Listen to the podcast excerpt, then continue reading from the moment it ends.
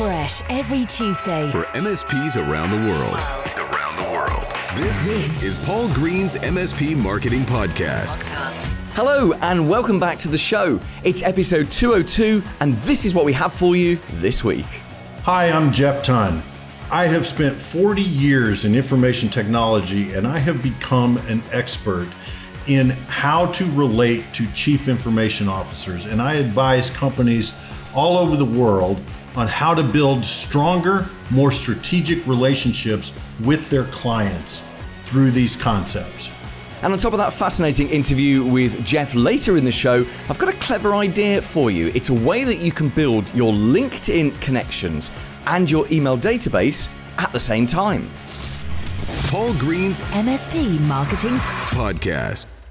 I'm pretty sure that the first time I heard the word ghosting was watching Spider Man Far From Home a few years ago. You know the bit where, right at the beginning of the film, that I think it's Nick Fury is ringing Spider Man and he sort of presses red and uh, he basically ignored him. And and uh, Aunt May said, uh, if you've never seen this film, you'll think it's the most boring sounding film. But Aunt May uh, says, you've, you've ghosted Nick Fury, you can't do that. Some, something like that happened anyway. And I realised, oh, that's, so that's the word for what happens to me on dating apps. So I am single, and every now and again I have a, a, three month madness where I go on all the apps, which is, by the way, the most depressing experience. If, if you're not single, try not to be single. It's just horrendous. And well, dating apps are horrendous anyway. Anyway, this is this concept of ghosting. I think we all understand this. It's where someone just goes quiet. So you're you're in the middle of a conversation or you're in the middle of something, and and the other party goes quiet. And and it's I guess it's been happening forever. It's just these days it has a word, and technology makes it so much easier. So you're chatting away on your dating app, and uh, and you know the next morning you say to someone, "Hey, how are you today?" and they don't reply, and it's just horrendous because it just triggers off this whole thing of uncertainty and doubt, and you second guess yourself, and it's awful. And the thing is, prospects do it too. In fact, I was talking to an MSP just yesterday, and he said three prospects in a row have said yes to him and then ghosted him. And we, we delved a little bit into that. And because I'd never heard of, you know, I've heard of the odd one now and again, but three in a row. In fact, I set him a task to go and look for patterns, patterns in them or patterns in, in his behavior or his business's behavior. What's changed? What have you done differently? Because if three somethings in a row has happened, then something somewhere has changed. Uh, you know, people don't just start doing that. So that's something he's gone to do. But his prospects, they've said yes to him. They've said, yes, we want to go ahead. He's put together the contract and then nothing.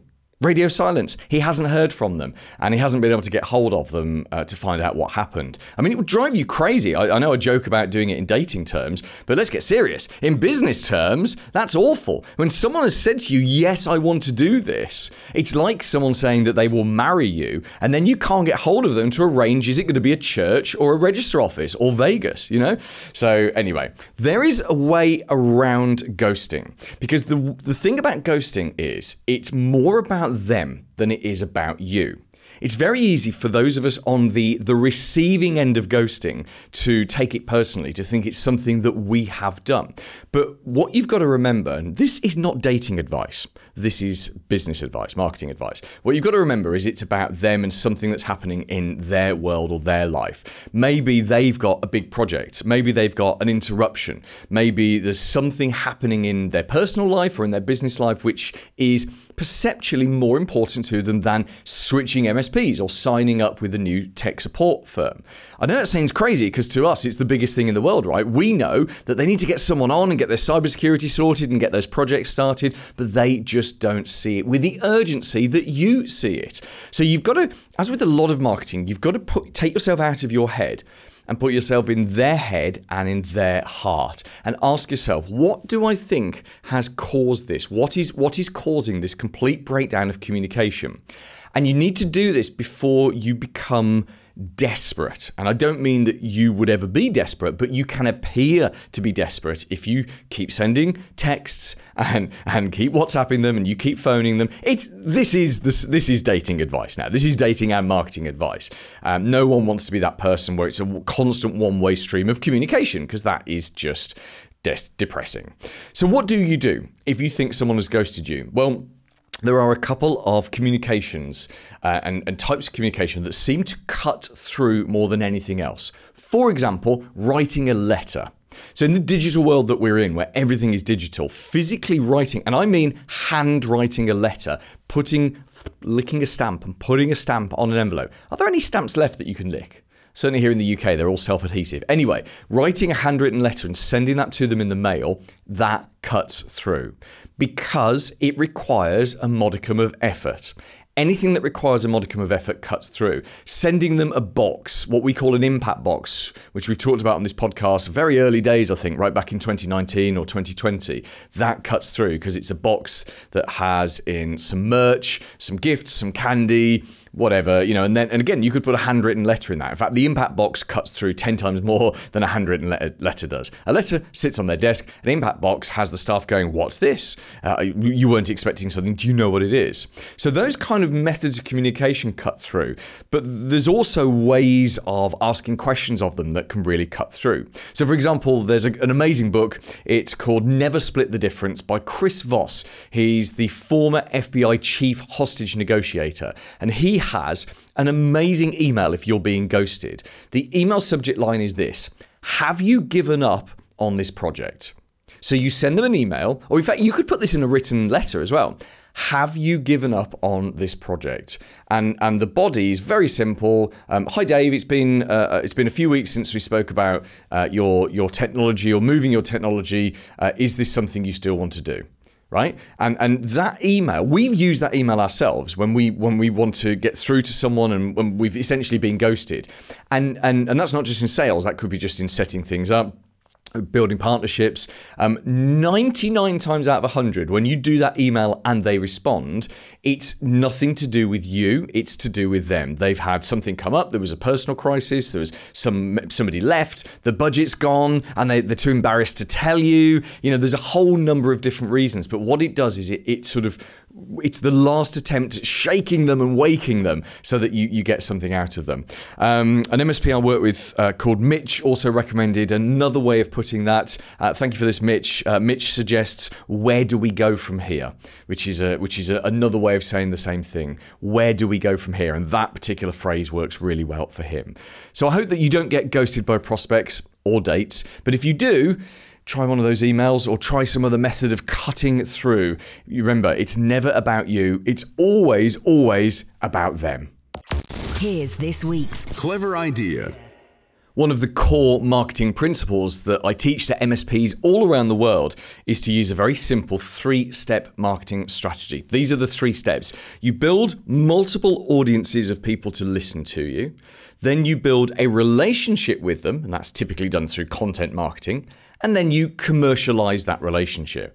And that commercialization is typically done by someone making outbound phone calls on your behalf. Not cold calling, it's warm calling because they're calling the audiences that you have built a relationship with through content. Now, if we go right up to the top step, that's where it all starts, and that's where you have to do the hard work of building multiple audiences. And you could, if you had the time and resources, build as many audiences as you could.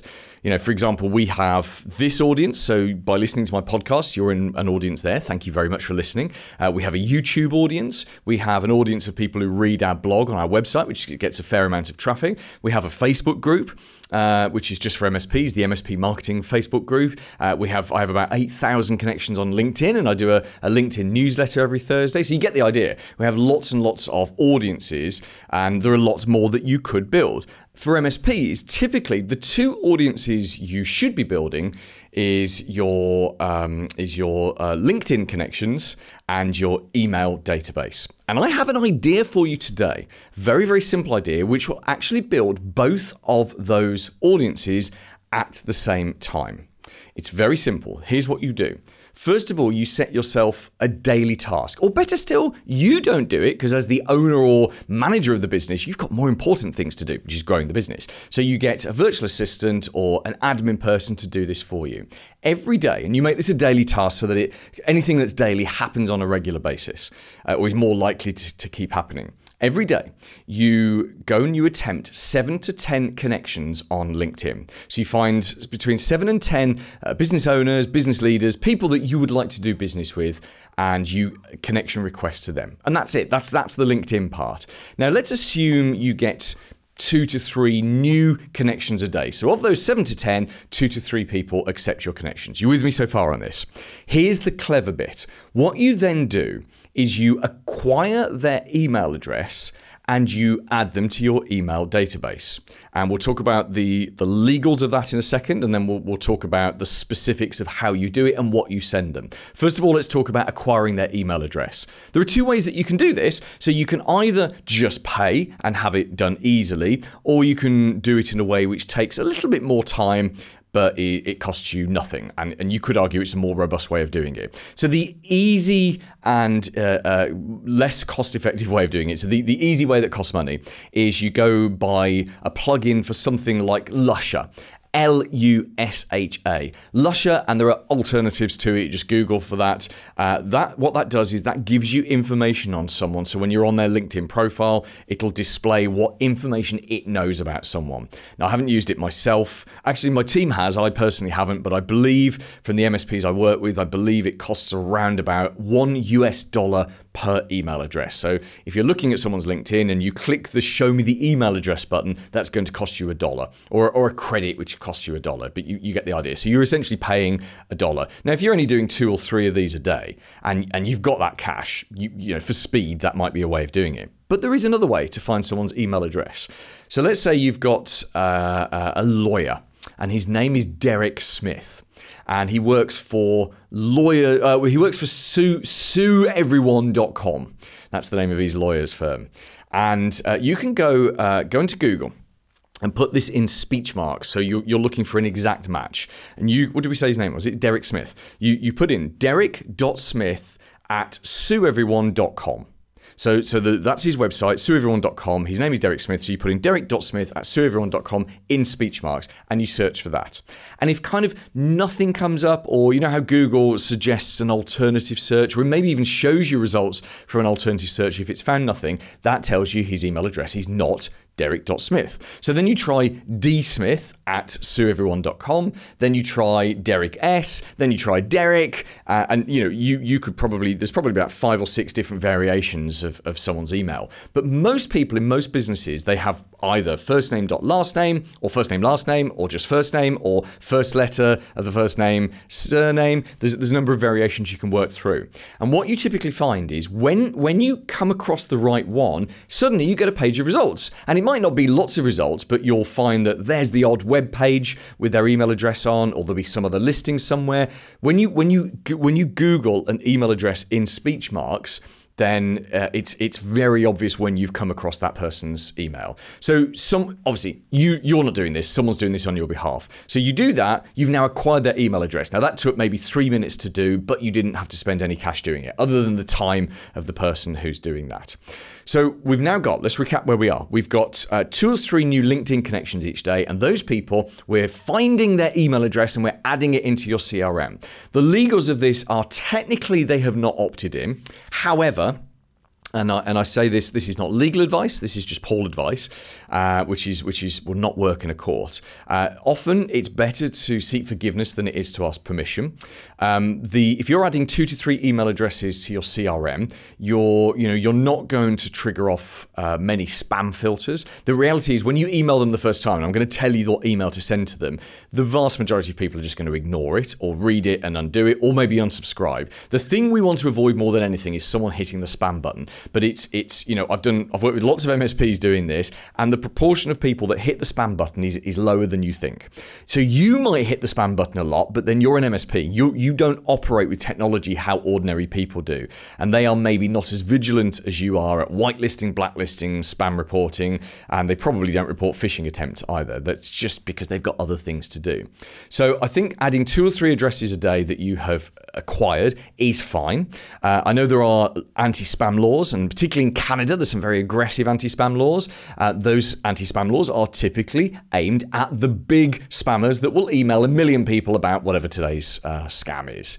Um, that's not what you're doing. You have what's the phrase that we use? Um, just is it just cause? Uh, I can't remember. There's there's a specific phrase which came out of GDPR, which is a a, a data protection act here in, in the UK and in Europe, uh, and I can't remember the exact phrase, but essentially you, you're you're emailing them about technology that can help their business, right? You, are not a spammer, and they can unsubscribe because you're using uh, you're using uh, uh, you know a proper CRM with an unsubscription link. So as I say, not legal advice. The one CRM you don't do this with right now is Mailer MailerLite.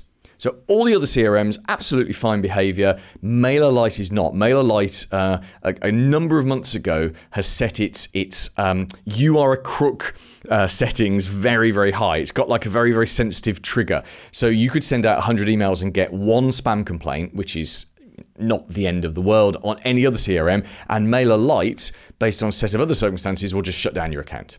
So the, the, essentially, there's no there's no mucking about. I think it's because for years people have been using MailerLite for spammy activity, and and they're fighting back against it. So for now, don't do this in MailerLite, but other CRMs are fine. Now, what email do we send them?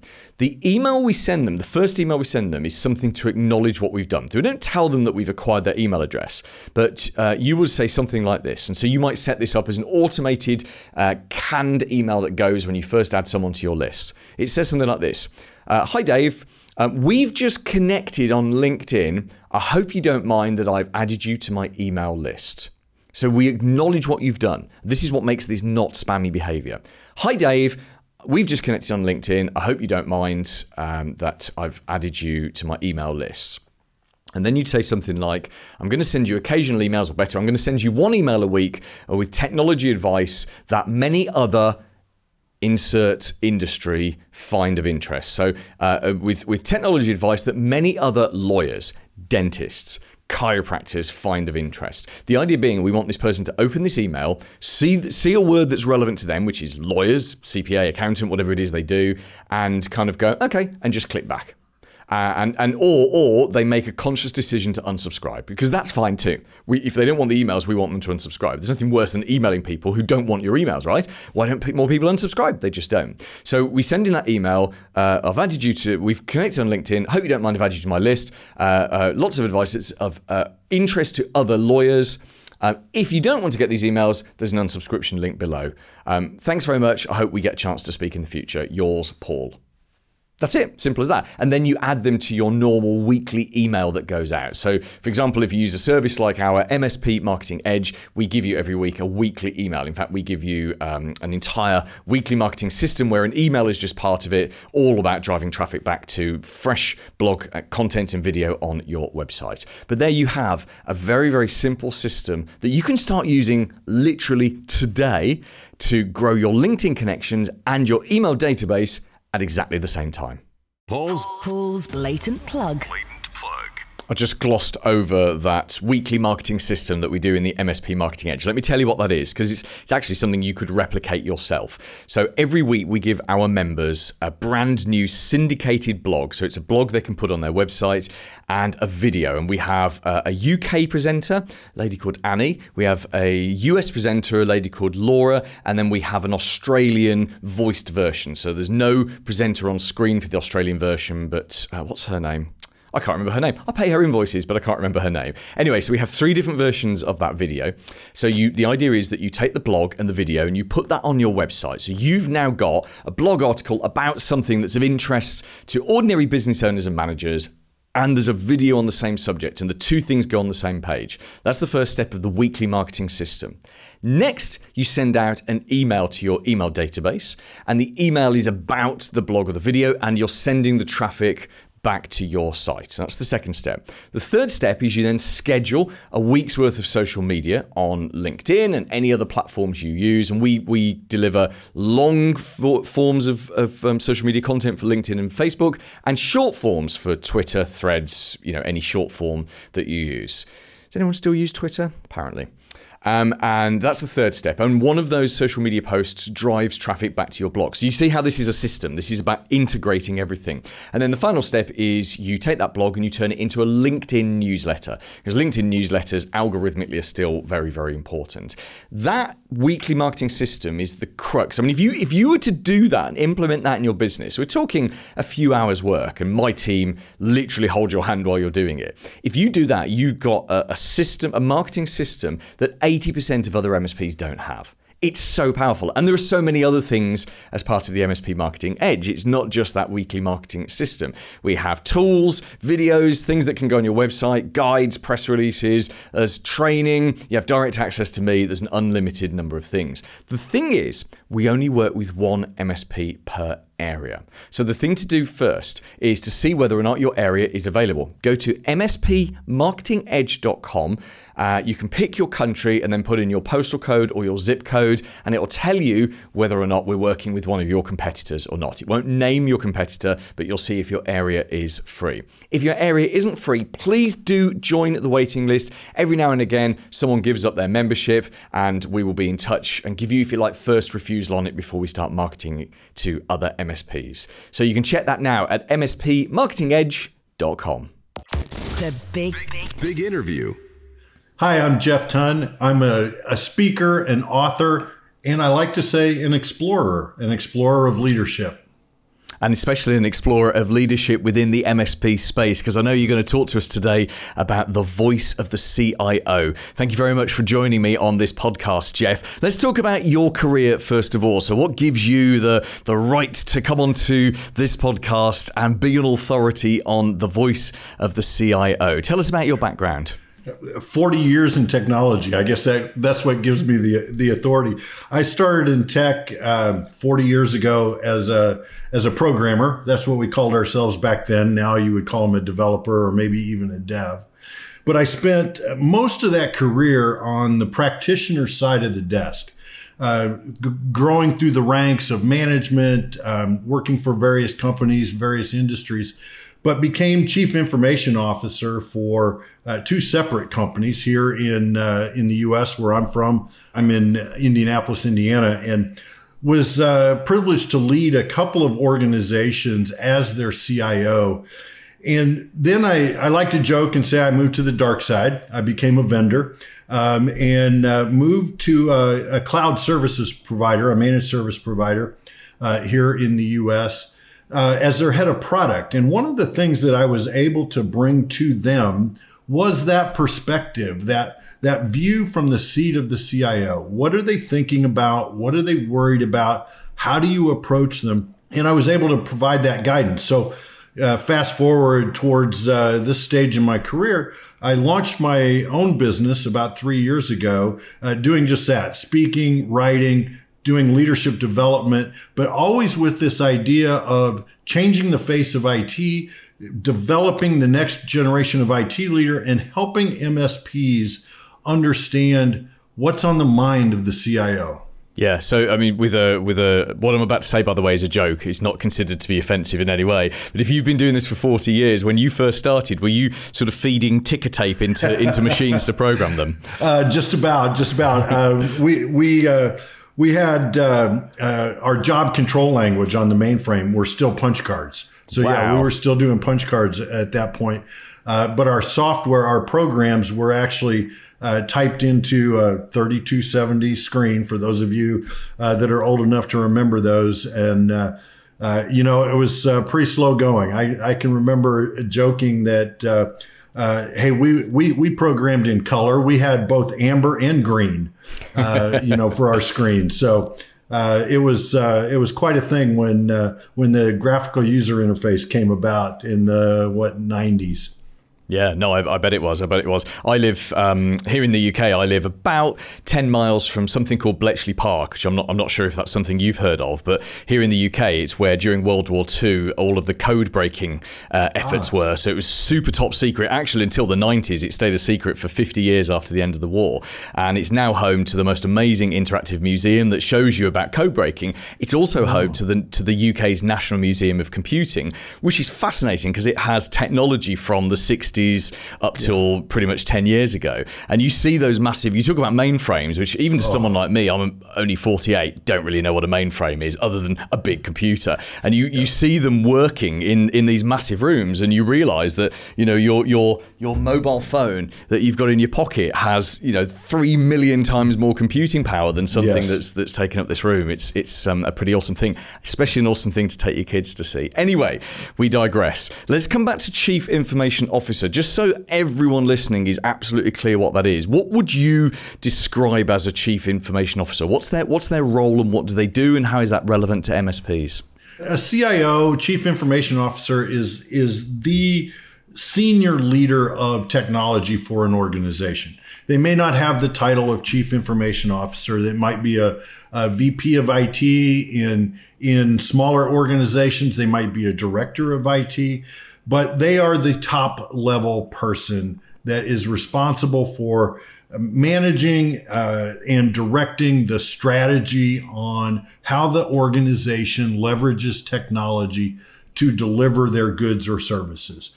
Uh, and so that person is, uh, they have this complex role of they have to understand technology, most certainly, but they also have to understand the business and how the business provides value to its customers so that they can always bring solutions with that technology lens in their mind uh, as they're working with their business peers. And so, from an MSP point of view, we, we're talking about a, a very high level strategic relationship. Yes. Yeah. From an MSP perspective, it's your customer, right? Most of the time, even if you're dealing with uh, a, a vice president or director and you're selling MSP services, most of the time, because it's really you're you're asking your client to outsource some of their services to you. The CIO is going to be involved in that decision, whether they're right there at the table with you or whether they're behind the scenes making a decision. But that decision to to partner with an MSP, and I don't throw that word around loosely. Partner, uh, really, when it comes to MSP, you become an extension of their technology team. Uh, no matter what service you're providing, it might be help desk, uh, it might be managed network, it might be managed security, whatever it is, you're becoming a partner to that. And because of that, that CIO is going to want to make sure that you are the right partner to solve the problems that he or she is trying to solve. It's interesting you throw that word partner out there because it's it's probably one of the most abused words in the channel right now. You know, any any vendor gets a new client, let's say an MSP, and immediately they're a partner. And and as you said there, you're not a real partner until you're you're you know you're you're in bed together and you're you're you know you're, you're doing you're having every meal together and, and everything is the same. Well, I, I, talk about that a lot, Paul, about Yeah. this this concept of partnership. You know, every vendor that walks into a CIO's office says, "I want to be your partner." You know, it, it got me thinking as a CIO, what does that mean, partner? And so I started thinking about, well, if I want my my part my vendor partner my my MSP to treat me as a partner I needed to treat them as a partner and I boiled it down to three words trust transparency and respect and if our relationship is based on mutual trust mutual transparency and mutual respect I feel like we have a partnership and then we can do business together So here's the interesting question then, and I, I love the, the I love the, the the three letters you've got there. The interesting question is if you assume the average MSP isn't truly partnering with its clients. So its early clients, yes, it may have partnered with just through over servicing because the, the, the new new keen business owner was so keen to, to make a, an impact on their clients. But as they get busier and as they take staff on, that, that service level has, has normalized and they aren't true partnerships. The- It's a, it's a service provided. How do you, as an MSP owner, how do you move from doing a good job to being a, a- a genuine partner, a genuine CIO to your clients? Well, I think uh, one of the first steps is you you have to have senior level people on your staff who can sit down and have a conversation with the CIO, with those senior IT leaders about what are their business challenges. I, I always told uh, my my vendors I would know we have a good relationship when you do two things. Uh, thing number one, you tell me when I'm wrong. because I don't know everything and I don't need people just saying yes all the time. I need to know when I'm making a mistake. And the other one was to tell me when you can't do something because you're not good at everything. Where are your specialties? Uh, what things are you uh, to to to use uh, Jim Collins? What are you best in the world at? Right, and those are the things I need to know and understand. The rest of it, I'll use a different partner for, and that's okay. We'll be stronger because of it. So I think that's the key: is you have to elevate those conversations to find out, you know, what's what's on the mind of the CIO? Probably it's not uh, your uh, call volume if you're doing help desk services, but more than likely it's what kind of customer experience are you giving to my end users and if my customers, my end customers are calling in to that help desk, what experience are you giving them? That's what I'm going to care about more than the number of tickets that you're closing for me. Yeah, so what you're talking about there is is a true partnership, isn't it? It's putting your yourself into the mind and the and the feelings and the mindset of the of the other person yes. and trying to figure out well, trying to figure out by asking them what it is that they, they want and they need. So what keeps them awake at night and you know what will allow them to sleep more soundly. Why why do you think it's so difficult to ask those questions though and to to, to develop that relationship? Well, uh, first of all, uh, a lot of CIOs uh, they're in that they're in that position and they don't always trust their vendor. And I go back to the to the the words that I used at the beginning there, the the trust, transparency, and respect. Um, we we we start these relationships very cautiously and and I'm not gonna I'm not gonna show you behind the scenes because gosh, Paul, I just know you just want to sell me some more stuff, mm-hmm. right? So that's going to be my approach. Um, and so we're kind of walking this or dancing this tenuous dance, right, with each other. And what I found as CIO was it took me opening up about my business and my department before I really got that uh, mutual communication going with my vendors. And um, what I, what I would do is I do an annual uh, summit, an annual planning summit, where I take my team off site and I started inviting my vendor partners, the partners, not everybody. Uh, if you sold me paper clips, you probably weren't going to be there. But if you were a true partner with me, uh, you would be at this summit and you would see my budgets. You would see my business plans. You would see my strategy, what, what we've been successful at and what we haven't been successful at. And yeah, that opened me up to, hey, Jeff, I can help you solve that problem. And many, many times they could because I took the time to open up. So I think it's a two way street, which is not always what you want to hear. Uh, when you're on the MSP side of the desk, it's like, how do I break down that barrier? And, and I really think it begins with having conversations about what are the struggles. Know your CIO, know your clients, and this this takes a lot of time. Uh, but if they're if they're posting on social media, what are they posting about? What's on their mind? Are they posting about generative AI? It seems like everybody is these days. Uh, what can you do to help them understand how to use generative AI? That may not even be anything that your company does, but it's something that's on the mind of the CIO. And if you can help them solve a problem, you're going to become a trusted advisor. Yeah, even if that problem is that, let's say, they're bored or people above them are, are hitting the drum of we've got to be using AI, and they yes, don't actually, yes, they yes. can't see an application for it, but it, it becomes a discussion between the two of you. Well, well yeah. hey, did you know you are already using AI because it's built into Teams and it's built into this, and yeah, let's let's find a way to communicate that back to your to your board and to explore other things. Yeah, I like that. I like that approach. Jeff, let's talk about um, things that you do to help MSPs. Now, I heard a rumor that you too have a podcast. Is this true? I do. I do. I host a podcast called Status Go. Uh, it's actually uh, published by an MSP here in the United States, InterVision Systems. Uh, InterVision Systems was when I went to uh, the vendor side of the desk, I joined a company called Bluelock. Uh, which eventually was acquired by InterVision Systems. So they were my previous employer, and now they are one of my clients. And I host a podcast for them. It's a weekly podcast targeted at the technology professional who wants to break out of the status quo. I would say we lean mostly to the practitioner side of the desk, but I know from uh, from the listeners that I talk to that we also have a lot of MSPs that listen to us as well uh, to really unpack what's in the mind of the CIO or the technology professional. And for those people who perhaps don't listen to podcasts, he says on a podcast, which is a bizarre thing to say. Is there Uh, anybody you- that doesn't?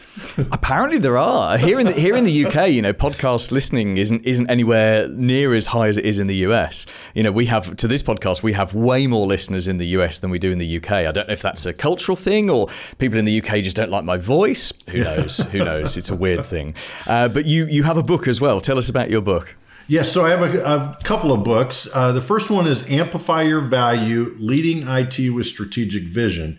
And it talks about, as a CIO, how do you lead your organization strategically? Uh, we have a lot of CIOs who can lead tactically. Um, I think leading strate- strategically is incredibly important for those that are MSPs out there, and I know your your audience is predominantly MSPs, Paul, that think about it as amplify their value. You could read the book and understand how you could help them amplify your their value. I've done some keynote uh, presentations to MSPs using that spin on it. The the other book that I've written is called Amplify Your Job Search. I wrote this really at the beginning of the pandemic when so many people were losing their jobs. And it's a culmination of strategies that I have learned throughout my career and strategies that I have coached other people to use to find their dream job, to find their next job. Uh, and uh, both of those are available uh, through our friends at Amazon.com uh, and uh, uh, and also there in Europe as well. Fantastic. And for those people who just want to get in touch with you and just say hi, perhaps pick your brains, what's the best way to contact you? Uh, LinkedIn. LinkedIn is a fabulous way. I am on there constantly throughout the day. It's always a tab that's open. Uh, so you can reach me on LinkedIn or my website is www.jeffreyston.com. Uh, pretty straightforward. It's my name. Uh, would love to hear from you. Paul Green's MSP Marketing podcast. This week's Recommended Book. Hi, I'm Scott Bywater. I'm an email copywriter, and the book I recommend is the Robert Collier Letter Book. Now, this was written decades ago. I mean, my book is all uh, all tattered, but uh, the reason I recommend it is it gives real examples of letters which work, which you can send out either you know either you can use as as your email copy, and you can also send out you know, in any format. You can send out as sales letters to your existing clients, to get new clients, all of that sort of thing. And it's just a treasure trove of um, of letters which have been proven to work. And as the old saying is, everything old is new again. So we're taking if you want to if you want a new idea, something I learned from Perry Marshall. If you want a new idea, read an old book. Coming up. coming up next week. Hey, I'm Steve Spiegel, founder and CEO of Crewhu. Everyone wants to grow their MSP, and to do that, you need to keep your clients happy. But newsflash, keeping your clients happy is really hard if you aren't keeping your employees happy. And I'm going to tell you how you're going to make sure that you have the happiest staff. Right now, whichever platform you're listening to or watching this podcast on, please do subscribe.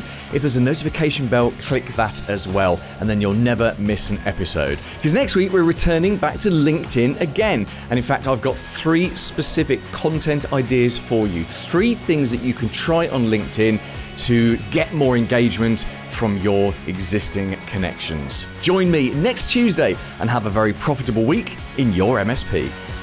Made in the UK. For MSPs around the world. Paul Green's MS MS- MSP Marketing Podcast.